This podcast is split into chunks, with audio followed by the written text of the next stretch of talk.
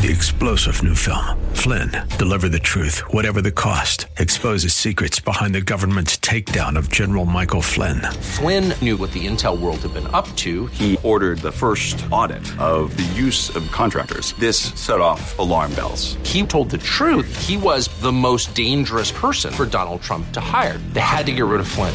Flynn, deliver the truth, whatever the cost. Available now. Watch it today. Go to salemnow.com. Salemnow.com. Welcome back as we head into hour two. He is uh, one of my favorite and one of the best political consultants and analysts in the country. We're delighted that he lives here in Phoenix. Uh, his name is George Khalaf, K H A L A F, and he is managing partner at the Resolute Group and president of Data Orbital. Week thick with politics. Wanted to get some of George's thoughts on uh, air about all of them. George, welcome back to the show. Thanks for being with us. Always good to be on with you, Seth. You betcha. Thank you. Um, I, I mean, I guess we'll just start with the hard stuff first and see if we can muddle through it together. Um, there are October surprises and there are October surprises. This one didn't happen in an election year, but it may uh, it may affect elections. Um, first of all, you know, it would be a conceit not to point out that you're very familiar with this region. In fact, you just most recently came back uh, from Lebanon. Um, any initial thoughts you had, political or non political, from what you uh, woke up to and thought about uh, Saturday carrying you through the week as someone who knows that region very well? Yeah, yeah. I mean, just, uh, I mean, obviously it goes without saying, absolutely, uh, absolutely horrific events. Uh, what's happening? There's just, there's just so many, um, you know, so many stories and reports that are coming out that are being, excuse me, that are being corroborated, that are coming from that region in terms of the way that Hamas infiltrated homes and towns and just absolutely and indiscriminately killed uh, innocent civilians, uh, just one by one, uh, indiscriminate of age, of, of gender, of, of, of, any reason, paragliding into music festivals, and it was just um, it was just absolutely you know senseless is not even an appropriate word. Horrific may not even be an appropriate word. And obviously, a lot has happened since then uh, in terms of uh, you know what's going on and the response from Israel into that, and the most recent announcement of uh, Israel asking uh, the United Nations to evacuate civilians from a chunk of Gaza. Obviously, as you noted, being from Lebanon, then I turned to the north. As folks know, Gaza's in the south uh, of, of, that region. Then I turned to the north, and there's uh, been multiple altercations now between Hezbollah and Israel, and rockets going back and forth. So far, not escalating uh, to the point of, of open war or to the to the point of what transpired during the July 2006 war, where uh, there was a full engagement between both sides for an entire month, month and a half. I happened to be in Lebanon at that uh, at that time as well, but uh, there's a lot of anxiety that this could turn into from already a, a one front war to a two front war. Uh, that would make it that much more perilous for the entire region than dragging in additional neighbors uh, like Iran and others. So it's a very, again, tense is an understatement. It's a very tense, uh, it's a very tense time. Uh, it adds, candidly, Seth, to the to the just ever increasing and intense divide that we have in this nation. We've seen the responses from from people in terms of the way that, candidly, folks defended Hamas. Again, not defending Palestinians or Palestinian civilians, and not talking about anything, actually defending Hamas and, and using like Black Lives Matter did in Chicago using the the the photo the caricature of a paraglider. Again, we know what they were getting at when they used that. The paragliders were the ones that went into that music festival and killed individuals. Uh, and so th- there's a lot that's going to come out of this that that even is going to affect our uh, our national politics. Obviously, it's going to affect the region. And this is again, I can't, can't underscore this enough. This is the first time since 1973 obviously we know there's always things that occur, right? People in America think, oh, there's always things that occur in that region. You're right. This is the first time, though, that Israel's declared war in 50 years. And so this is not an insignificant event, um, just in terms of what, what what's going to even occur long term. George, I tend to think of. Um, thank you for that. I tend to think of things uh, fairly uh, in, in, in, polarities, and I tend to think of the world uh, if not country, and various movements and efforts as forces of composition and forces of decomposition. And uh, as someone whose family is from Lebanon, as uh, a Lebanese American yourself, and who no doubt has uh, lots and lots and lots of stories of history of, of your culture and your country, uh, of birth. It's instructive to know that a once beautiful, pluralistic, honored, honorable society can be destroyed by unbridled acts of terrorism and forces of decomposition. And Lebanon is a case in point, is it not? Should be a lesson to the world of what can happen to one of the great countries and great models of civilization, as happened to Lebanon in 1975, 1976. Yes, or is that overstating the case? 100%. From, from the inception of when Lebanon became an actual nation in the 40s, uh, after it uh, it sort of removed itself from being under French rule to the point of the mid 70s, right? 1975, the start of the Lebanese Civil War. Lebanon was a uh, uh, a jewel of the Middle East, uh, was pluralistic, but was uh, was majority uh, Christian, was democratic. All of the things that you uh, you know that that that uh, that you kind of want to see, candidly, in a in a country. And then from 75 to 1994, 19 years was the complete and utter dismantling. And uh, arguably, since 94 to today, it's gotten even worse. If if you can imagine me uh, saying that or believe me saying that, uh, because we went from a period of war that saw individuals like my parents. The reason why we immigrated to the United States of America and immigrated to the land of opportunity is because of what happened in the Lebanese Civil War and the outcome, which is uh, which is the fact that we, uh, you know, uh, we those that were fighting for uh, Western values and those that were fighting to to protect our heritage lost, and we were under Com- occupation. Composition lost to decomposition yes, is yes, what we're seeing. Yeah, one hundred percent. And then now over the course of the last uh, 29 years, it's gotten even worse, and now to the point where Lebanon is again going to get dragged into something. Hopefully not, but could get dragged into something because there's a once again a, a, a militia within a state that decides to operate in the way that they that they want to operate. So this is not an unreal. I guess you know, I know where you're getting at with that comment. I'll sort of boil it down this way. It is not. It is not unreal to believe that a country can fall apart. A That's country that was point. once yes. the Paris of the Middle East, right. that was once a financial hub for the region, that had a growing economy and that was easily a rising nation, uh, it could be brought down to its knees and then some. Yeah. Uh, that can happen to a nation. And then all of its people, a lot of the people, I mean, there's 12 million Lebanese out of Lebanon and three and a half, four million Lebanese in Lebanon, just to wrap your arms around that. Do that again. Do those numbers again, George. 12 million, at least, Lebanese expats that live not in Lebanon and 4 million that live in Lebanon. So you can imagine four times as many people, three to four times as many people live out of the country than in the country, right? That's imagining in the United States of America that 1.2 uh, billion Americans live somewhere else and the 350 or 380 or so that live here, million live in the United States. I mean, very few other nations have anything even close to that. But that's what happens when your country falls apart. He may have overstated it, but not by much, and not by too many countries, maybe two or three, if if that but it was a long time uh, phrase uh, used, a long used phrase, an oft used phrase by Ronald Reagan uh, throughout his political career. That uh, countries uh, throughout history who have known freedom and then lost it have rarely known it again. He said never. I think rare might be, uh, just given the modern history of the world, might be the better word, but only by a handful uh, Lebanon itself has had to struggle with this. I mean, one, once once the invading uh, terrorism has taken hold, the it destroyed the Paris of the Middle East. It destroyed the jewel of the Middle East. There was a moment of repair, as you point out, but again, um, it got on its knees. It didn't get on its feet, and we're back maybe on our feet, huh?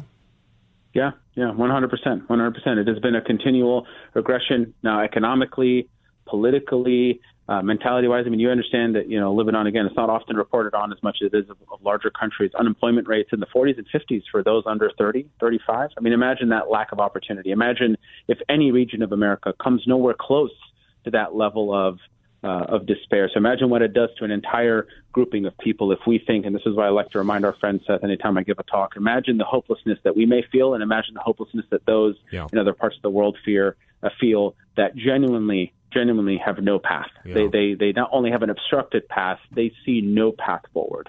Uh, that is demoralizing on any human being. We're going to take a break, George. Uh, but when we come back, really, maybe the biggest question um, that someone in your position can have to be a- has to be asked and, and has to wrestle with, and it didn't quite come to me uh, as much as I've talked about versions of it into sharp relief until uh, until today when uh, Fox News was interviewing a 19 year old woman in Manhattan uh, who was marching uh, on behalf of Hamas in Palestine and uh, was saying to the reporter, These atrocities didn't happen. The things you are telling us uh, have to be put uh, in some context, first and foremost, that these are myths and lies. This is an American woman with no accent, 19 years old. And the reason I raise it with you, George, is because as a political consultant, uh, when we enter the world of politics, debate, argument, trying to convince people, how the hell do you break through to people with such invincible ignorance that believe what they want to believe, regardless of whether it's on the side of the worst forms of atrocities possible or not? But it represents this absolute unwillingness to see things that are as clear as day. How do you penetrate that as a political consultant when you're talking on things much less much less obvious and much less much less um, much less bold. I mean, tax policy, foreign policy, domestic policy. How do you do it? George will tell us when we come back. Welcome back to the Seth Leibsohn Show. George Khalaf is our guest, political consultant from the Resolute Group, where he is managing partner. Simon and Garfunkel have an old song, George the Boxer, and there's a line in there: "A man hears what he wants to hear and disregards the rest." was talking about this uh, purblind, purblind uh, young girl, 19 year old, uh, who was being interviewed by Fox earlier today as she was marching uh, with the Palestinian flag. And she s- was asked about the atrocities and what she had to say about them. And she was saying that they don't exist, um, that these are uh, myths that have been perpetrated, and thus uh, we are operating out of context when we talk about them. And I was thinking about that in the context of what you do on a daily basis in politics when you try and convince people of a perspective or a point of view or a point of public policy or on behalf of a candidate over things that are even much less, so much more so much more clear, so much less obviously stark in front of our very eyes. How do you deal with people who just are unwilling to see reality? How do you do it as a political consultant? How do you break through to those that I don't know if they are ignorant. I don't know if they want to be ignorant. I don't know if they choose to live in lies or if they actually believe these lies. How do you do it as a consultant? Off, let's. I think we should spend a little bit of time kind of defining. I think there's a couple of categories of people that that you know I think we can talk about. Right? There's a type of people because you're asking the question: Are they ignorant? Or are they just blind? Yeah. I think I think some are ignorant, some are not. Okay. I think there's a there's a grouping of people that genuinely um, kind of tend to believe what they're told, and uh, we know how propaganda works. If you tell a lie enough times, it becomes the truth. And in a world, right, where truth is relative, it makes it even easier to do so, right? I mean, when these when these things happen, and human nature was this way, it was in a time when actually we almost all believed in one eternal truth. Now we believe in a million different truths, or that truth can be in any shape in any way. And so there are a grouping of people like that. Then there's another grouping of people Seth that I genuinely believe intentionally know the truth and and intentionally then spout lies and that they believe something completely different. And those are the people that then want to convince the first group of people that I mentioned. So there's a class of people that know exactly what they're doing and what they're saying. Yeah. They're the ones that are formulating the propaganda. And we see it across the board. We see it all the time in terms of even something like, you know, to bring it home, even in Arizona, the conversations around the empowerment scholarship accounts and the budgeting and stuff. There's right. people that literally are making things up. They, they're making screenshots. They're either fabricating, they're taking something out of context because they want to take – their perspective and they want to be able to convince additional people that their perspective is truth when they know that it's not uh, when it's not truth. And then there's, like I said, I think a class of people politically, I probably would then lump this individual into it, this girl that you were mentioning, that look, they whether they're smart, they're not smart, it's not a commentary about intelligence. They have a worldview and an ideology that says that, again, whether we're talking about this issue here at hand in the Middle East, whether we're talking about abortion, whatever it is that we're talking about, um, what they believe is that all of these things are deconstructed, and whatever the, the the reason is to be enraged today is the reason we to be enraged today, without almost any questions or any sort of depth beyond that. So then, to the comment about okay, well, what do you do about this? Unfortunately, I think there's a grouping of people that I'm not sure how we're going to be able to reach them other than continuing to shout the truth in the most articulate way possible and frankly continuing to stand by those that are willing to articulate and shout the truth in the face of opposition, and not even just opposition, in the face of a of a canceling. And I know you say canceling, it almost has become desensitized, but legitimately, people are being uh, canceled and run out of their homes and whatnot for being able to speak the truth. And we need to stand with them and stand by them and support them in the way that we would want them to support us. because the only way that we're going to combat lies in the long term, whether you're a consultant or whether you're an average individual in Arizona or anywhere in the country, is to speak the truth in the face of the lie. Not in the not in truth when it's easy, but speaking truth in the face of the lie. That is the true measure of the way that our society is going to is going to head in the direction of of despair or or in the direction of hope in how we conduct ourselves in that regard over the next decade or two as someone who's been in politics a long time and who's you know like me read about it and observed it probably since I don't know you probably you probably started it around when I did maybe age five or six. I I, I just have a sense we're, we're made of the same kind of stuff. We've probably been watching politics since about five or six um, George, uh, do you think more people live in the lie now than they used to? It seems to me that they do. It seems to me this is part of the division in this country that people point to. They point to something different in this country. The political divide is part of it. It does seem to me that more people choose to live in lies now than ever before. And you used the word truth earlier. They want to live in something called my truth more than they want to live in the truth. And some of it is deliberate. Some of it is maybe psychologically more comfortable. Some of it is maybe because, as you say, and run through these categories, maybe the truth is too hard to hear.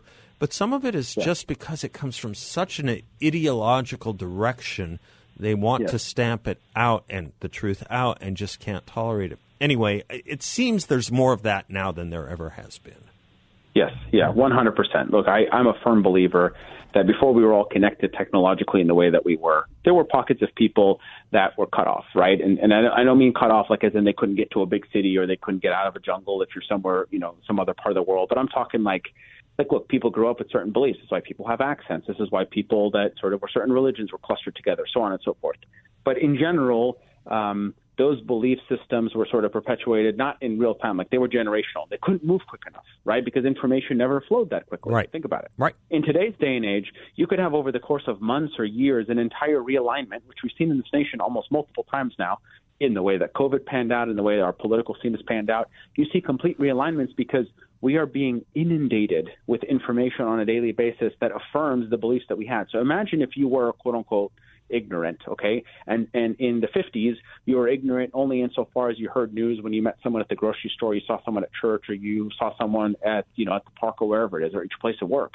Now you are in real time, 24/7, being flooded with information from all across the world, and so you now have an ability to exclusively gravitate towards people that are going to affirm what you believe and perpetuate it and, and fan it? Why are we seeing clusters of, of certain types of protests happening on college campuses versus other places? And yeah. why do we right like why are we seeing the phenomenon that people there's geographic clustering of things and there's sort of age clustering of things because these individuals in these areas or these individuals in these certain ages we're all they're flocking to hear information that affirms something that they already kind of somewhere maybe believed in as opposed to being tested because we don't like to talk about uncomfortable things oftentimes as human beings, but especially I think sometimes as Americans, which we should be willing to talk about uncomfortable things, um, and especially things that are difficult. And so we just put our blinders on. Yeah. It's a it's a it's really a big phenomenon, and it absolutely, Seth, to your point, has has aided as to why we have so dramatically in the last six to eight years come farther and farther apart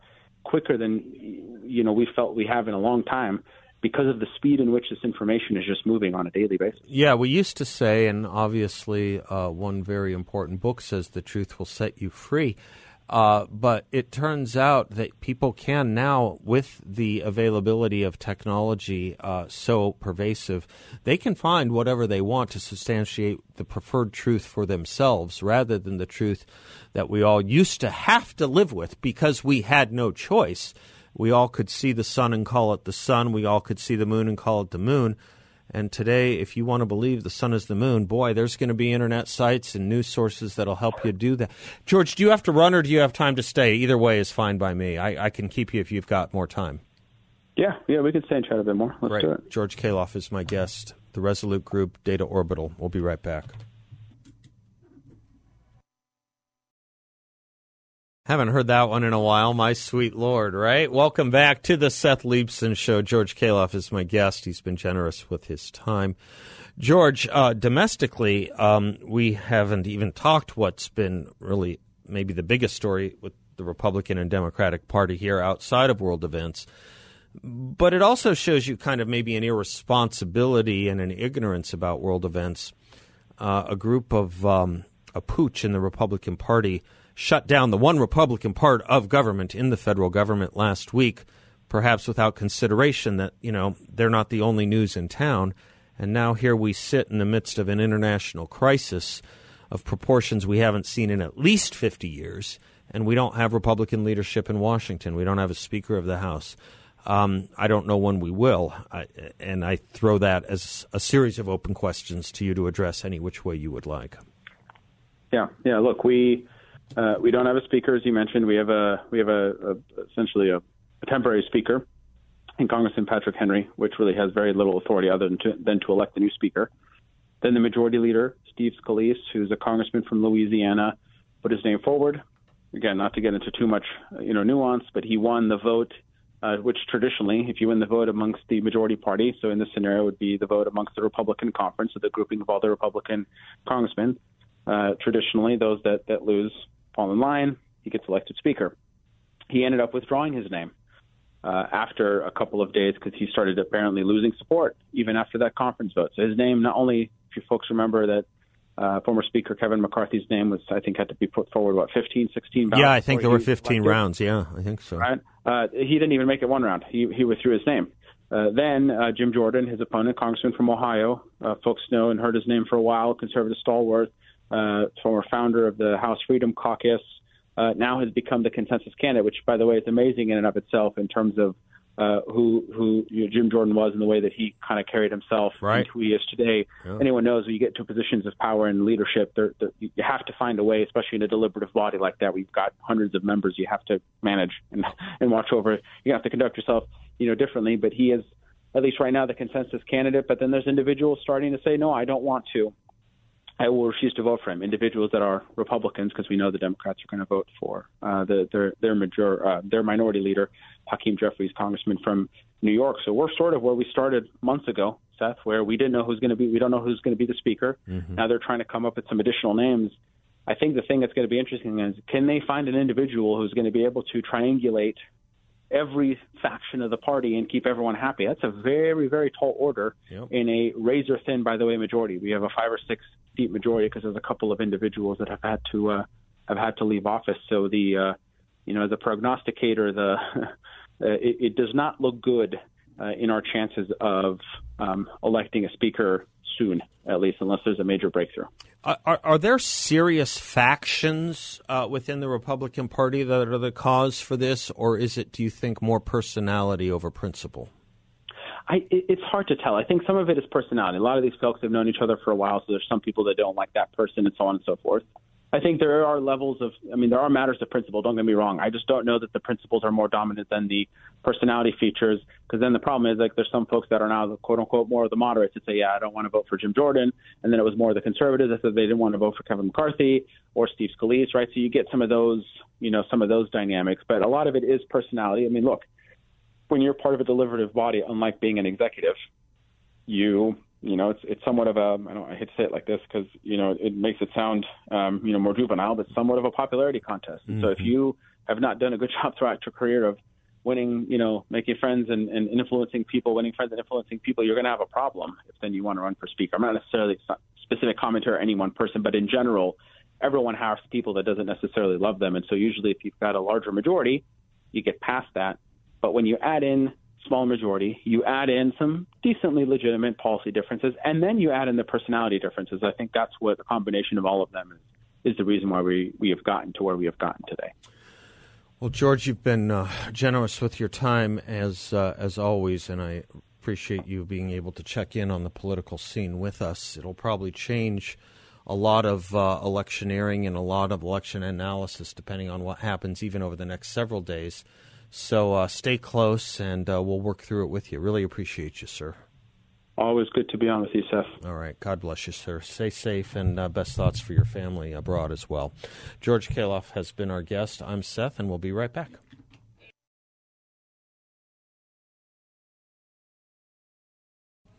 I'll follow your lead, David. Whatever you tell me. Tell me, eight or nine. I don't care. Okay, good. Um, welcome back to the Seth Leibsohn Show. You know, David, you have been um, doing yeoman's work all week, especially today. I know you've been running ragged, so thank you for everything. But you know, it dawns on me with all my discussion, concern, and um, maybe it's an even obsession of sorts with the way our young adults think.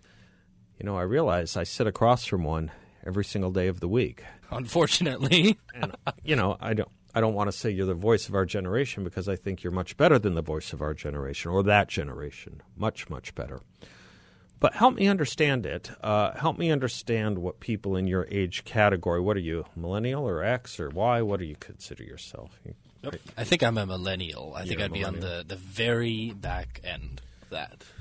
So um, I've been watching a lot of millennials. Um, on TV. I've uh, watching a lot of Generation Z on television and uh, hearing them and watching them being interviewed. And I've, as you heard the interview with George Khalaf, been consumed with this issue of what they know and what they think they know. I was talking with Sam Stone yesterday. Uh, you may recall I quoted him a teacher from a prominent prep school in Boston who was talking about how someone like um, uh, Dzhokhar Tsarnaev, one of the Boston Marathon bombers, who you know fled an awful country and was given a beautiful education, seemingly beautiful education here in America, and at the young age, not too differently aged from yourself, could engage in planting bombs against innocents and engaging in mayhem. And this prep school teacher said the problem with this demographic, these young adults in America today, is that they do not know the basic narratives of their histories or really any narratives. They're blazed on pot, searching the internet for any factoids that they believe fit their highly dehistoricized and decontextualized ideologies. And the adult world totally misunderstands them and dismisses them and does so at our collective peril. Factoid is the use, perfect use of that word because it doesn't mean small fact, it means false fact. Um, David, how, how true is that of your generation? How true is that of young adults? Uh, you, you are very distinct and different, and you've made a habit of and, and, and really career of studying things in depth. So you're not part of it, but you are of it. Talk to me. Just talk to me. What what is what's going on with your generation and the one below? What's going on? I don't know. I don't understand. Something's happening here. Yeah. What it is ain't exactly clear. Yeah. I think there is. I, I, I, would agree with the professor who said that uh, young people don't have a good sense of history. I would also a, implore the idea that is um, tritely stated good times bring about uh, mm-hmm. soft men, mm-hmm. hard times bring about uh, good men. Mm-hmm. Mm-hmm. I believe mm-hmm. I may be misquoting that. No, but, but it, it take it on its own merits. Yeah. That we have uh, grown up in what many people call a post history world, really the uh, end of the Cold War. It's uh, we are searching for what uh, history will look like in the current sense of it. And because of that, I think that young people have not grown up with the idea of uh, what is America, what is our history, that you know we were fought for to be here right now in a sense that you know the good times of the past were brought about by great bloodshed and self-sacrifice. The penniless eras of the 30s, the hard wars of the 40s brought about the good times of the 50s and very early 60s. But what a lot of people will look back on and say is, oh, well, I, I just don't have any understanding of history because I think – uh, particularly among those who grew up in more uh, liberal arts educations, they will look on history and say, well, they were racist back then, or oh, they were sexist back then, or oh, women couldn't vote, and they will just, just drown it out entirely.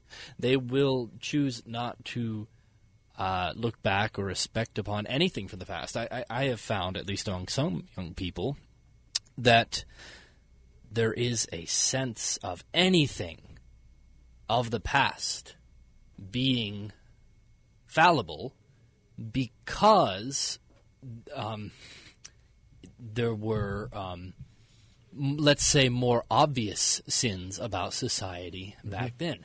Unfortunately, I think we have a group of young people in America from my generation and future younger generations, younger than I am, who grow up with the very real and very scary sense that they are not, uh, how shall I put this, inherently flawed individuals, that we as humans are flawed individuals, and unfortunately, there will always be bad aspects of society.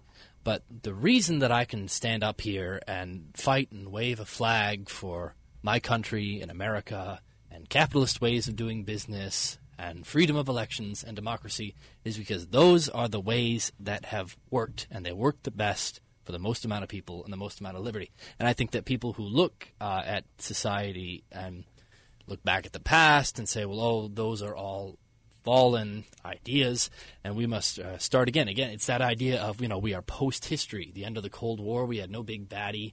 We have no sense of uh, community, no sense of nationhood, no sense of uh, all being in it together, if you will. It seems like that's what a lot of people want, and we're not uh, looking to the right areas to find it. Is a sense of belonging. A word I'm looking for. Sorry, not looking for. Thinking about and listening to you is that uh, are are you indicting a, a, portion of this community or a large portion of this community because they don't respect the past. And if they don't respect the past for good or ill i don't mean respect in that sense. I mean respect in understanding that there's something to teach us. That in other words just because you're 17 you're not all knowing but too many 17 year olds think they are all knowing and they don't care about the millennia before them. Millennia. Do you know what has uh, a recent fact that i've learned that has uh, startled me greatly is that many, many young people my age and below believe that they are, and somewhat rightly so, but they believe that they are in the most informed generation right. of their times right. because of chiefly because of the internet and social media and because of that they believe that they are in some sense I, I suppose they might believe morally superior uh-huh. in the idea that oh we are the most connected generation and the most informed because we have the internet. But as we discussed, the you know, with the internet, um, it really allows you to, to cherry pick, and um, unfortunately, there are nefarious actors that will use the internet to promote non-factual information, non-historic information, revisionist history, etc. What you will. Yeah, we have to take a commercial break. We might finish up some thoughts on this. There was a uh, in the '60s a movement by um, by um, the hippie movement, which said don't trust anyone over 30. and it's probably done a tremendous amount of damage because it seems, while it was disabused then, it seems to be with us again now. Why don't you and I come back on that on the other side of this break? We'll be right back. Portions of this show brought to you by the great folks at YRefy. I was meeting with them today. We're going to have a little uh, special thing from uh, one of their founders at the end of the show in about an hour uh, as a tribute to um, lost lives. A little different from them, uh, but very meaningful. They're very involved in our community at YRefy. They also happen to have a great concept in their idea of sponsoring shows like this, and they have a great investment in a portfolio. That's what they do 9 to 5. Manage a portfolio with a high fixed rate of return, and it's not correlated to the stock market or the Federal Reserve. It's a portfolio where you will know what each monthly statement will look like with no surprises. You can turn your monthly income on or off. You can compound it, whatever you like, and there's no penalty if you need your money back at any time. No fees in the secure collateralized portfolio from YRefy and it is a due diligence approved firm. As I say, you can earn up to a 10.25% fixed rate of return. That's right, a 10.25% fixed rate of return with YRefy. Check them out at investyrefy.com. That's invest, the letter Y, then refy.com. Or give them a call at 888 YRefy 24. 888 YRefy 24. David, it's been great getting your perspective. And um, you were talking about, you know, the generation – that you are so close to, whether it's uh, the beginning, or rather, I should say, the tail end of the millennials or towards the end of Generation Z. Um, the word I, I, I, guess the phrase that comes up is know it all. And, um, and it's not new. I mean, young people have ha- had and suffered from this a long time. Um, it's just that there, I guess, is as George Khalaf was saying earlier, more opportunity for them to think that they know it all because they can find the factoids on their cell phones and on their uh, com- uh, on their computers and PCs to justify the nonsense that they think. But it, it seems to me just a very, very perilous thing. Yeah, I take the point that we've lived in a bubble of decency and good times and high living and where you know Taylor Swift is the most important thing, or who she's dating, or whether you got a ticket in the fourth row or the fourteenth row of her concert, and all that that represents. I, I get all that, but we've had that before, and um, these holidays from history they don't end well. You know, it's been said that they'll end in fire or ice. We had that holiday up until September 10th, 2001. It ended in fire. I don't know what we're looking at right now but it doesn't end well when people forget that there's a larger world around them they have to be cognizant of and that they may not just know it all. That's the essence of liberalism, by the way. The essence of liberalism, as Judge Learned Hand once said, one of the most important jurists in the history of America, said the importance, the essence of liberalism is the knowledge that you might just not be right. The youth suffer from none of that, and thus they're not liberal, they're illiberal. In fact, they're reactionary. And uh, overcoming that is going to be the task of our time, it seems to me. Anyway, David, thank you for your thoughts. We'll be right back. Three star general Michael J. Flynn, head of the Pentagon Intelligence Agency, knew all the government's dirty secrets. He was one of the most respected generals in the military. Flynn knew what the intel world had been up to, he understood its funding. He ordered the first audit of the use of contractors. This set off alarm bells. The explosive new documentary, Flynn, Deliver the Truth, Whatever the Cost, uncovers the facts behind this scandal. Flynn told the truth. He was the most dangerous person for Donald Trump to hire. I find out the worst enemy that I'm going to face in my life is right here in America. They took my assessment and they wanted me to change it. And I was like, I'm not changing it. They had to get rid of Flynn with in depth interviews, archival footage, and never before seen personal records of the man behind the headlines. I just felt like I was drowning. Flynn, deliver the truth, whatever the cost. Available now. Watch it today. Go to salemnow.com. Salemnow.com.